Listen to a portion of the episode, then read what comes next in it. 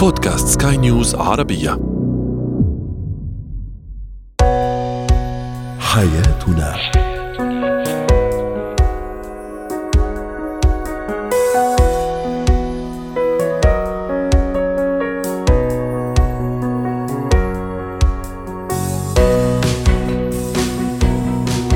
مستمعينا الكرام أهلا بكم معنا إلى حياتنا. غطاؤكم اليومي الذي يعنى بشؤون الأسرة وباقي الشؤون الحياتية الأخرى والذي يمكنكم الاستماع إليه. عبر منصة سكاي نيوز عربيه dot com slash podcast وباقي منصات سكاي نيوز العربية الأخرى. شاركونا عبر رقم الواتساب 00971 561 886223 معي أنا أمال شابه اليوم نتحدث عن الخصام الطويل لفترات طويلة لأشهر بل لسنوات أحيانا بين الأزواج وخطورة ذلك في تهديد الأسرة وكيان المجتمع أيضا. ما هي الطرق التربوية الصحيحة والسليمة لمعاقبة المراهق بشكل صحيح؟ وأخيرا اتكيت التعامل مع عامل التوصيل أو الدليفري. هو وهي. الخصام بين الأزواج شيء طبيعي وعادي. الخصام اليوم يومين وقد يمتد لأسبوع مثلا. هذه من العلامات الصحية في الحقيقة خاصة إذا ما أحسننا الاستفادة من هذا الموضوع وعالجنا الخلل وعالجنا المشكلة ثم رجعنا لبعضنا البعض. بكل حب وبكل ود ننسى الماضي ونحاول أن نصلح من أنفسنا. هذا شيء طبيعي. لكن الحديث اليوم الشيء المهدد لكيان الأسرة وأيضا المدمر لنفسية الزوج والزوجة هو الخصام الطويل جدا. هذا موضوعنا اليوم. رحبوا معي بالدكتورة ريما برجاني الاستشارية النفسية والأسرية. يسعد أوقاتك دكتورة ريما. أهلا وسهلا فيك معنا اليوم. الحديث عن الخصام الطويل. يا دكتورة لأشهر ولسنوات شو ممكن يعمل بالبيت؟ شو ممكن يعمل ببيت الزوجية وبنفسية هذا الزوجة وهذا الزوج؟ صحيح أول شيء مرحبا للجميع. سهلا رح فوت دغري بصلب الموضوع ولأنه بالمقدمة كنت واضحة نحن اليوم عم نحكي عن الخصام يلي هو سلبي جدا وقت يكون عم بيكون لهالقد فترة طويلة. ما عم نكون بقى عم نستفيد منه بل بالعكس. رح فوت معك بالأول يمكن بالتداعيات الاجتماعية والظاهرة لبرا تنرجع نفوت للتداعيات النفسية.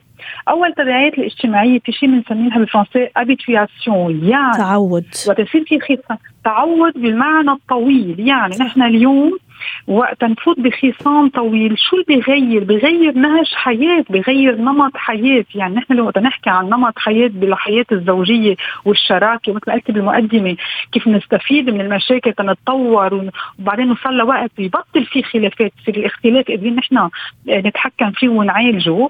اليوم عم ننمي غير طريقة بالتعاطي اللي هي طريقة جدا سلبية. تسمحي لي يمكن يكون اليوم هالقد واضحة وصريحة لأنه يلي شوي نحن بناخذها من المراهقين رح نستعمل كلمة بنستعملها على اللبناني بنقول أو بالفرنسي بنقولها البود، البود يعني هيك بيقعد على جنب وهو بصير خلص ما عم يحكي مع حدا. يعني بنقول له نحن مش هذا طريقة الحل. هيك بصيروا بالزوج مع الزوجين.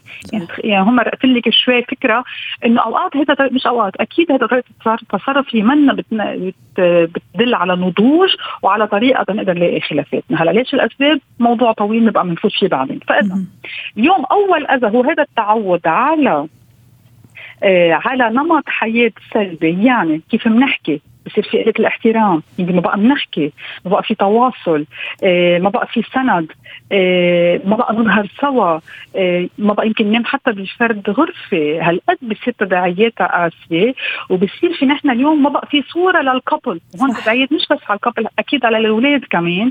وبتصير قادرين نقبل وهون الكلمة آه. اللي بدي عليها اللي هي normaliser بصير نقبل الغير مقبول. صح. ومشان هيك الاذى وهون الخطورة أيضا دكتورة ريما إنه الشيء المش عادي المش طبيعي صار طبيعي لما أتعود أنا على هالحالة. مش طبيعية في الحقيقة في حياة بين الشريكين. هو في مكان أنا في مكان هو في صوب أو أنا في صوب وهو في عالم أنا في عالم ما بنحكي ما نتواصل حتى أمورنا المصيرية ما نحكي فيها وهذا صار عندي الطبيعي كزوج أو زوجة. صحيح وهون إذا بدك ببلش بدمرني من جوا أنا كزوج وزوجة دكتورة ريما. ياكل مني ولا أحيانا في كبرياء عرفتي كيف؟ إنه خلص خليها أو خليه لا يتأدب بين قوسين وسامحيني أو سامحوني على هالمصطلح أو لا تتأدب.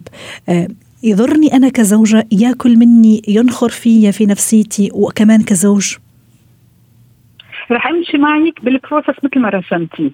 هي إذا بدك مش هيك اعطيت قبل شوي example المراهق إحنا متحمسين لهالموضوع أنا وياكي وكأن اليوم صح؟ صح عن جد لأنه صراحة لأنه خطير. اليوم في مواضيع exactly وأنا عن جد بشكركم للاضاءه هيك مواضيع لأنه بعض الأحيان بتمر مرور الكرام. يعني مش هيك رح لك ال process كيف بيصير. ببلش بالأول يبا أنا رح اعمل كمان اللي بعتذر كمان إنه بده يأدبها أو بدها تأدبه. بتبلش بطريقة صغيرة. رح نقول صغيرة منا صغيرة ابدا. بس إنه يلا هلأ بتقطع. يوم صح يومين صح شهر صح شهرين سنة سنتين. شو عم بيصير بهذا ال process بهذا ال process عم يتغير كل شيء. so على الأكيد بتبلش بتبلش بطريقة صغيرة. مش هيك الموضوع كثير مهم لأنه ما بنعطيه أهمية بالبدايه إمتى بننتبه؟ بننتبه بس يصير الضرر كبير وهون المشكلة أول مشكلة إذا بدك بتصير إنه ما بقى اعرف ارجع ليه؟ لأنه مثل ما قلنا بالأول صار في normalisation صار في مثل تأييد لواقع هو غير واقعي صار واقع. أنا ما بقى أعرف أتصرف من من خلاله من براته بليتو. مش هيك؟ وقت لي إذا يتأكلني أكيد. ما بعرف استعملت الكلمة صح كاعتذر بس اليوم أكيد ليه؟ لأنا اليوم ما بقى أعرف حالي. أول ضرر ما بقى أعرف حالي ما بقى أعرف الكونسبت اللي أنا بدي اياه ما بقى أعرف تطور إنه أفكاري نهجي طريقة عيشي طريقة تفكيري كله بصير في خلل. وهون اللي بدي اقولها لأنه ما بتروح تختفي بالمرة بصير في خلل. الا بالفرنسي dysfonctionnel يعني بصير في خلل وظيفي.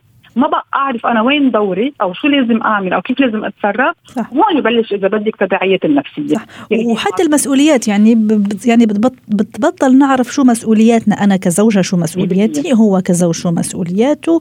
آه، ممكن أشياء مفروض هو كشريك يعملها بصير أنا أعملها. أحيانا نكايه فيه أحيانا حتى ما أطلب منه يعمل هالاشياء هو نفس الشيء أشياء مفروض يعني أنا كزوجة أعملها يصير هو يعني يعملها أو يجبر يعملها. كمان نكاية فيها أو حتى ما يحكي. السكيني وخلص يعني يختلط الحابل بالنابل. 100% وهون اللي حكينا عنه قبل شوي اللي هو ال support بأي معنى. غير ال support بمعنى اللي نحن إنه نساعد بعضنا. مثل ما قلت على القد الأدوار بصير في خلط بالأدوار وبصير عم ناخذ أدوار غيرنا وما بنكون مرتاحين كمان. يعني غير إنه الاذى انه أنا اليوم بتحسسني هذا بتقل وتعب. بس مثل ما قلت لا يا يا لأنه أنا ما بدي أكسر كلمتي أو لأنه أنا اليوم ما بدي آه، آه، أروح صوب الآخر أو تكبير راس أو بعض الأحيان impuissance آه، هون كثير بحب الكلمة impuissance après رح تفسرها. بيعودني الشريك يبطل عندي قوة. كثير délicat هذا terme كثير دقيق لأنه أنا اليوم أنا عم قوية أو أنا قوي عم بعرف أتصرف. ليه ما عم بعرف أتصرف بهذا المحل؟ لأنه هودي التصرفات بتخليني أفقد قوتي وقدرتي الصحيحة والدقيقة إنه أنا اعرف أتصرف بهالمواقف. مشان هيك إذا بدي مرق هيك نصيحة سريعة. يا ريت دكتوره ريما. إيه؟ للأشخاص اللي فعلا غارقين. أنا ممكن رح يعني أستخدم هالمصطلح لأنه فعلا نعم نغرق شوي شوي شوي شوي وحنا مش عارفين. بالنسبة لنا عادي تعودنا مر شهر شهرين ثلاثة. صار الأمر طبيعي. أنا عم في اعيش من غير هذا الشريك. في اعيش من غير هذا الشريك. الأمور طبيعية. الأمور تمام آه، في بيت واحد لكن كل واحد في في, في عالمه. آه، وممكن حتى الأولاد كبروا. وكبروا الأولاد وتزوجوا وبعدنا في هالحالة. آه شو الحل؟ يعني فينا نستدرك الأمور؟ قبل قبل الحلول رح لك سريعا كمان نحن اليوم وقت نكون عايشين هيدي مثل ما قلنا هيدا الوضع. الاختلال الوظيفي voilà الوضع. نحن اليوم آه، نفكر حالنا مرتاحين. وهيدي إذا بدك النقطة الأساسية الثانية كمان إنه اليوم مفكر أنا ماشي حالي وإيه مش بحاجة بس كوني أكيد وهيدي برجع لكلمتك إنه أنا من الداخل هون إذا بدك الأمراض النفسية اللي بتصير فينا فينا ننمي شيء اسمه ال PTSD الاضطراب ما بعد الصدمة. مم. يعني عادة بنعملها من بعد شيء شيء حرب أو whatever فينا نعملها. أكيد ال depression أكيد القلق بصير عندنا أمراض جسدية la somatisation هيك ننهي بالأضرار. okay بصير في عندنا أوجاع عند الشباب وعند عند السيدات والرجال عند الاثنين. اليوم شو الحل؟ أنا بدي أقول أكيد آه، كرامتي فوق كل اعتبار آه، آه، قصص اللي أنا تربيت عليها كل الأمور اللي جايبتها معي على هيدي العلاقة وجودي كياني كرامتي قد ما بدك بعطيك كلمات كبيرة لأنه هودي هن اللي بيتعلقوا فيهم صراحة. ما بيعملوا تنازلات. هي القصة مش تنازلات. هي القصة أنا اليوم في نمط حياة أول شيء بدي أكون عايشة فيه بطريقة صحية إن كان جسديا أو ذهنيا وشو عم بعطي اكزامبل لأولادي. فاذا استدركوا الأمور على السريع. هيدي كانت نصيحتي رح تكون. ما تخلوا الأمور تمشي كثير الوقت بيقطع عن جد نحن مش منتبهين أنا عم نمي نمط حياة رح يأذيني بعدين لإلي قبل ما يأذي الشريك. واصدره لأولادي كمان يعني ما أستغرب بكرة إذا أولادي رجعونا اعملوا نفس الفصل يعني. وحتى الاذى في بعض الأحيان إذا ما رجعوا نموا نفس البيهيفير التصرف الاسال بينمي أمراض نفسية، نحن عندنا كثير أولاد بيعانوا من وراء تصرفات أهلهم وخاصة بهالأمور لأنه الولد بحس حاله بذنب، بحس حاله هو مسؤول، بصير بده يروح هو يصالح الأهل، صح. هيدا قبل ما يوصل لوقت يصير هو عم بينمي كمان مثل ما قلنا الأمور الثانية. يعني وتكون عنده كمان فكرة خاطئة عن الشراكة الزوجية، عن الحياة بين الزوجين وعن المفهوم الزواج والارتباط. هيدا على الأكيد. مشان هيك هيدي النومة بكل اوضه و extra كثير كثير ثقيلة. مشان هيك سريعا نستدرك بأيا لحظة بترجع لي شوي هال prise de conscience هالوعي والإدراك إنه أنا شو عم بعمل؟ please استفيدوا من هاللحظة الوعي وروحوا صوب الآخر واستفيدوا من المقدمة اللي عملتيها وروحوا صوب الحديث صوب المناقشة وكل الأمور ساعتها بتنحل. شكرا لك دكتورة ريما سعدتينا اليوم ومبدعة دائما كالعادة بأفكارك وبهذا المعلومات يعطيك ألف عافية ضيفتنا العزيزة من بيروت. زينة الحياة.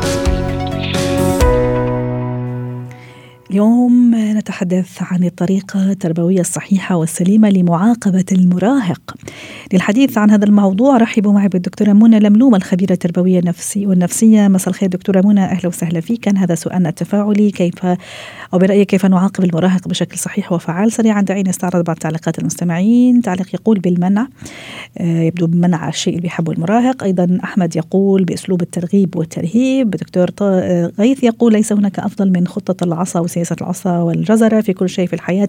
أمتنع عن الترهيب الدائم وأمتنع عن الترغيب الدائم. كن صديقا لابنك فسوف تحتضنه. وتعليق يقول أحرمه من المصروف. دكتورة أكيد من دون شك التعامل مع المراهق له خصوصيته له كذا يعني طابع خاص لأنه هو أكيد عم يمر بفترة دائما نقول تغيرات هرمونية سيكولوجية نفسية.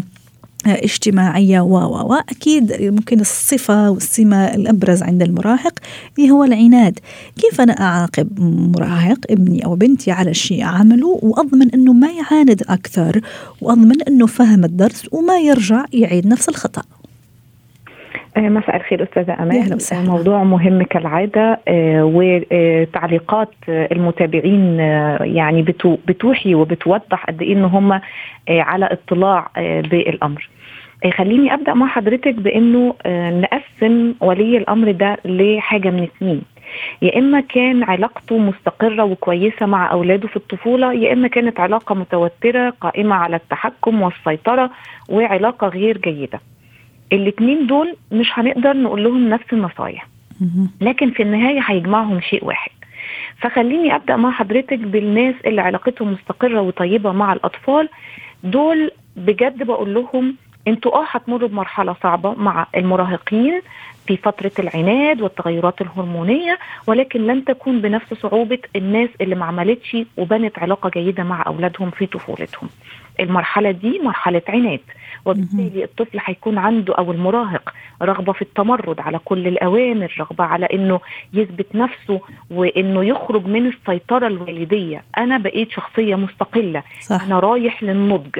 وبالتالي هيبقى بيقولوا له يمين هو بيقول شمال بيقولوا له شمال هو بيقول يمين. أنا مش الطفل الصغير اللي كنت من سنة أو سنتين بتتحكموا فيه باختصار يعني. بالظبط بتاخدوه من إيده ودي علامة صحية. يعني خلينا نوصل بس لأولياء الأمور إن دي حاجة ما تضايقوش بالعكس دي حاجة المفروض إنها تكون بالنسبة لكم شايفين إنها إيجابية بس إزاي أنتوا هتقدروا تتعاملوا معاها؟ هل اعاقب ابني آه، العنيد متمرد بالحرمان زي ما تفضل المتابعين قالوا هل أعاقبوا بالترغيب والترهيب العصاية والجزرة أحرمه من المصروف كل دي وسائل فعلا من وسائل العقاب. ولكن خلينا نحط قاعدة أساسية مهمة جدا وهي أنه مش كل أساليب العقاب تنفع مع كل المراهقين. أنا المفروض ما دامت علاقتي بابني من وهو صغير كويسه وفاهماه كويس هبقى قادرة أعرف إني لو استخدمت معاه حرمانه من المصروف ممكن يسرق. فلا أنا مش هعمل الموضوع ده. ممكن لو استخدمت معاه آه، أسلوب إن أنا أمنع منه شيء ممكن آه، يعند أكتر ممكن ياخد اكشنز أنا رفضها طيب. ولكن أنا هبقى قاعدة مع نفسي أتفق ومعاه. يعني أقعد الأول مع نفسي كده أفكر ابني إيه الحاجات اللي لو عاقبته بيها هيبقى النتيجة أسوأ من السلوك اللي عمله وعايزة أعاقبه عليه. رائع. أبعدها. ودكتورة عم تحكي شيء كثير مهم معلش أفتح قوس. طبيعة السلوك اللي عمله كمان هون بتختلف كمان تحتاج وقفة صح ولا لا؟ بمعنى خلينا نقول مثلا ابن المراهق للأسف راح مثلا جرب إنه يدخن مثلا. كيف راح تكون الطريقة؟ ابني المراهق ممكن ضرب ابن الجيران وضربه ضرب يعني علقة مضبوطة عرفتي كيف؟ وعمل مشاكل. كيف كيف التصرف؟ قصدي هون السلوك هل كمان يحتاج لوقفة لتقييم أنا كأب وأم؟ لأعرف كيف أعاقب هذا يعني ابني المراهق حتى ما يرجع وما يعند كمان. جميل جدا. علشان كده الجزء اللي كنت حابة إن أنا أقوله م. كمان إنه أنا بتفق معاه على العقاب. تعالى إحنا مع بعض هنقعد نتفق. ليه؟ عشان هو عايز يبقى راجل. مش انت المفروض ان عارف ان الراجل ده مسؤول عن كلمته؟ وإحنا قعدنا واتفقنا. فلما هاجي أقول له على العقاب في الحالة دي هو مش هيعند. ليه؟ راجل أو أولادي كمان يعني فتاة يعني. أولادي. وإحنا فعلا اتفقنا على الحاجات دي فهو اللي هيبقى ملتزم بتنفيذ العقاب. الاختلاف زي ما حضرتك تفضلتي أستاذة أمال وقلتي لو بيدخن مختلف عن لو ضرب حد. هعمل إيه في الحالتين؟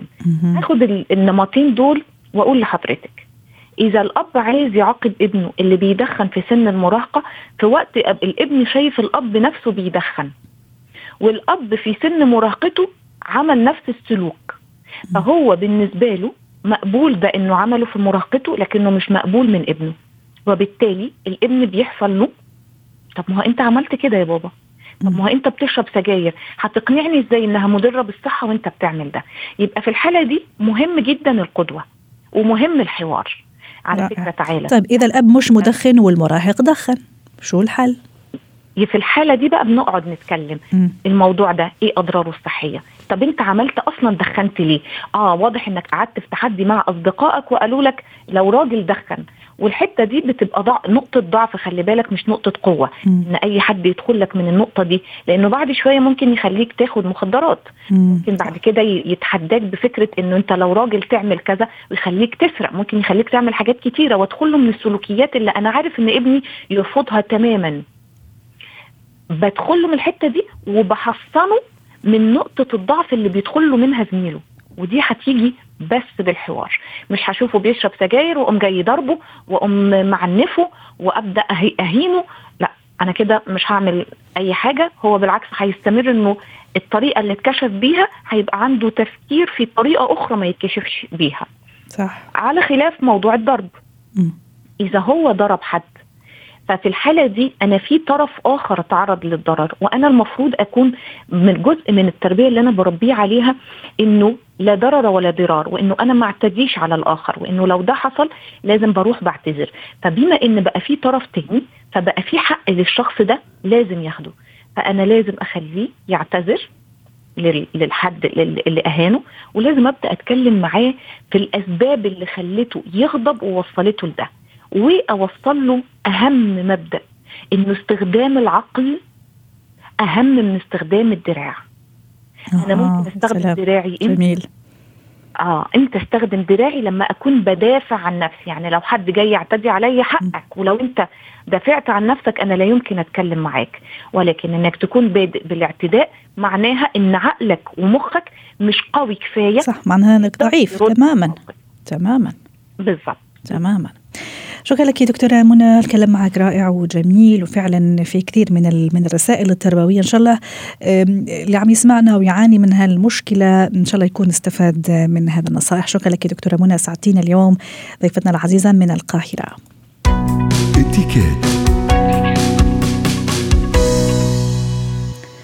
اليوم في اتيكات نتحدث عن اتيكات التعامل مع شخص كثير مهم في حياتنا اليومية. هو عمل الدليفري أو توصيل الطلبات سواء للبيت سواء للعمل وخاصة كمان مع شهر رمضان. يمكن في بعض الأشخاص آه، ممكن الشباب تحديدا ممكن ما يلحق يعني يجهز مائدة الإفطار فيضطر أحيانا وحتى ممكن بعض العوائل حين تضطر لهذا الموضوع في شهر رمضان وممكن حتى في باقي الأيام. كيف الاتيكات والطريقة اللي فيها ذوق وأدب واحترام ولباقة لنتعامل بها مع عامل الدليفري اللي يقدم لنا خدمة في الحقيقة. رحبوا معي ببلسم الخليل خبيرة الإتيكات والبروتوكول الدولي. أسعد أوقاتك أستاذة بلسم. أهلا وسهلا فيك. ما في شخص آه، خاصة في منطقتنا في منطقة الخليج أيضا تحديدا لسهولة الحياة وتيسير الحياة ما يعتمد على موضوع الدليفري. هذا الشخص اللي يقدم لنا خدمة. يعني يجلس يلفلف بين البيوت كلها حتى يجيب لنا أكل آه، في وقته و آه، زي ما طلبنا. أحيانا يتأخر أحيانا الأكل ما يكون على ذوقي.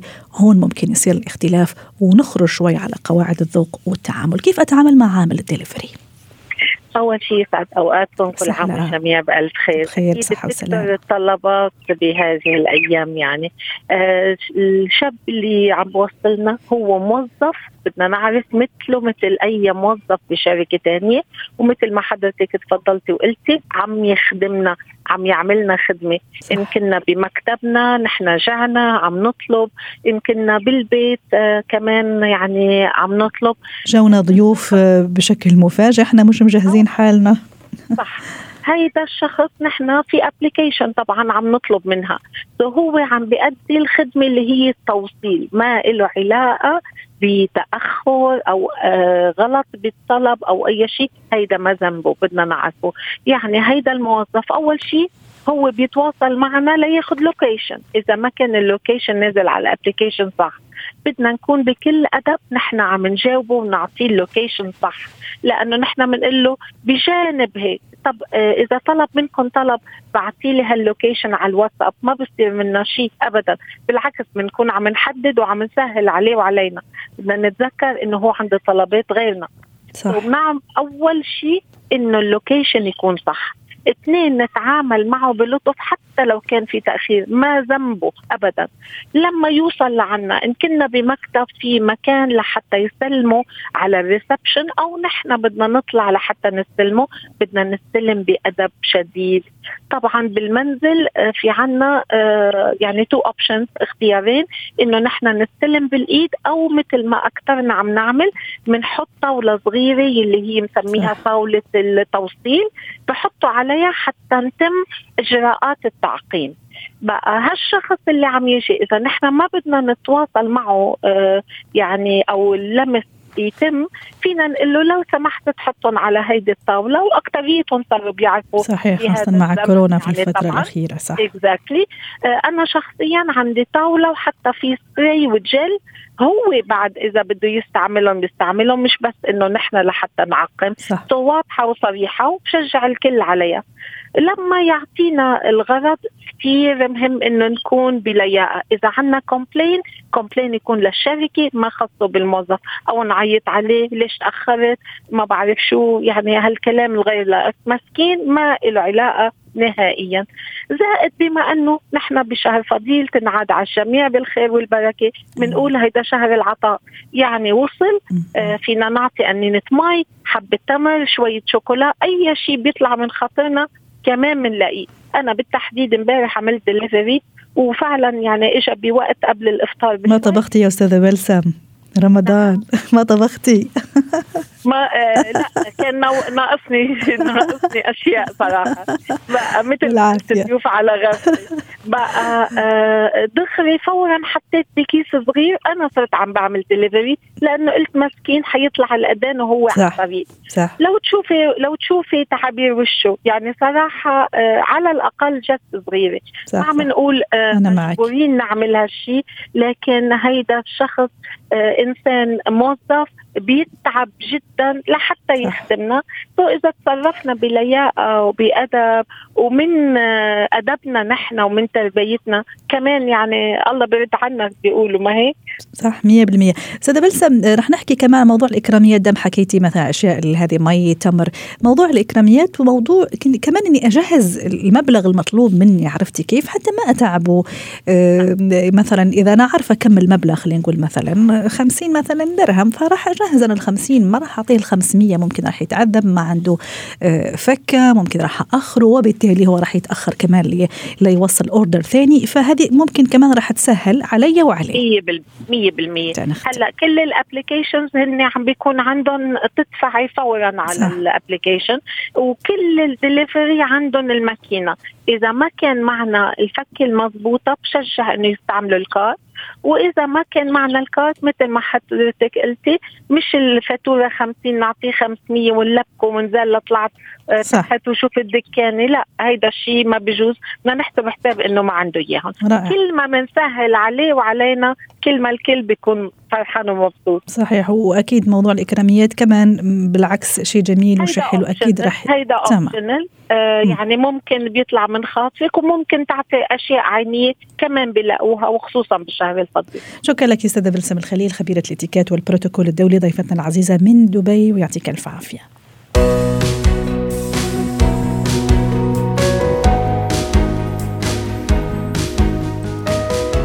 ختام حلقة اليوم من حياتنا. شكرا لكم وإلى اللقاء.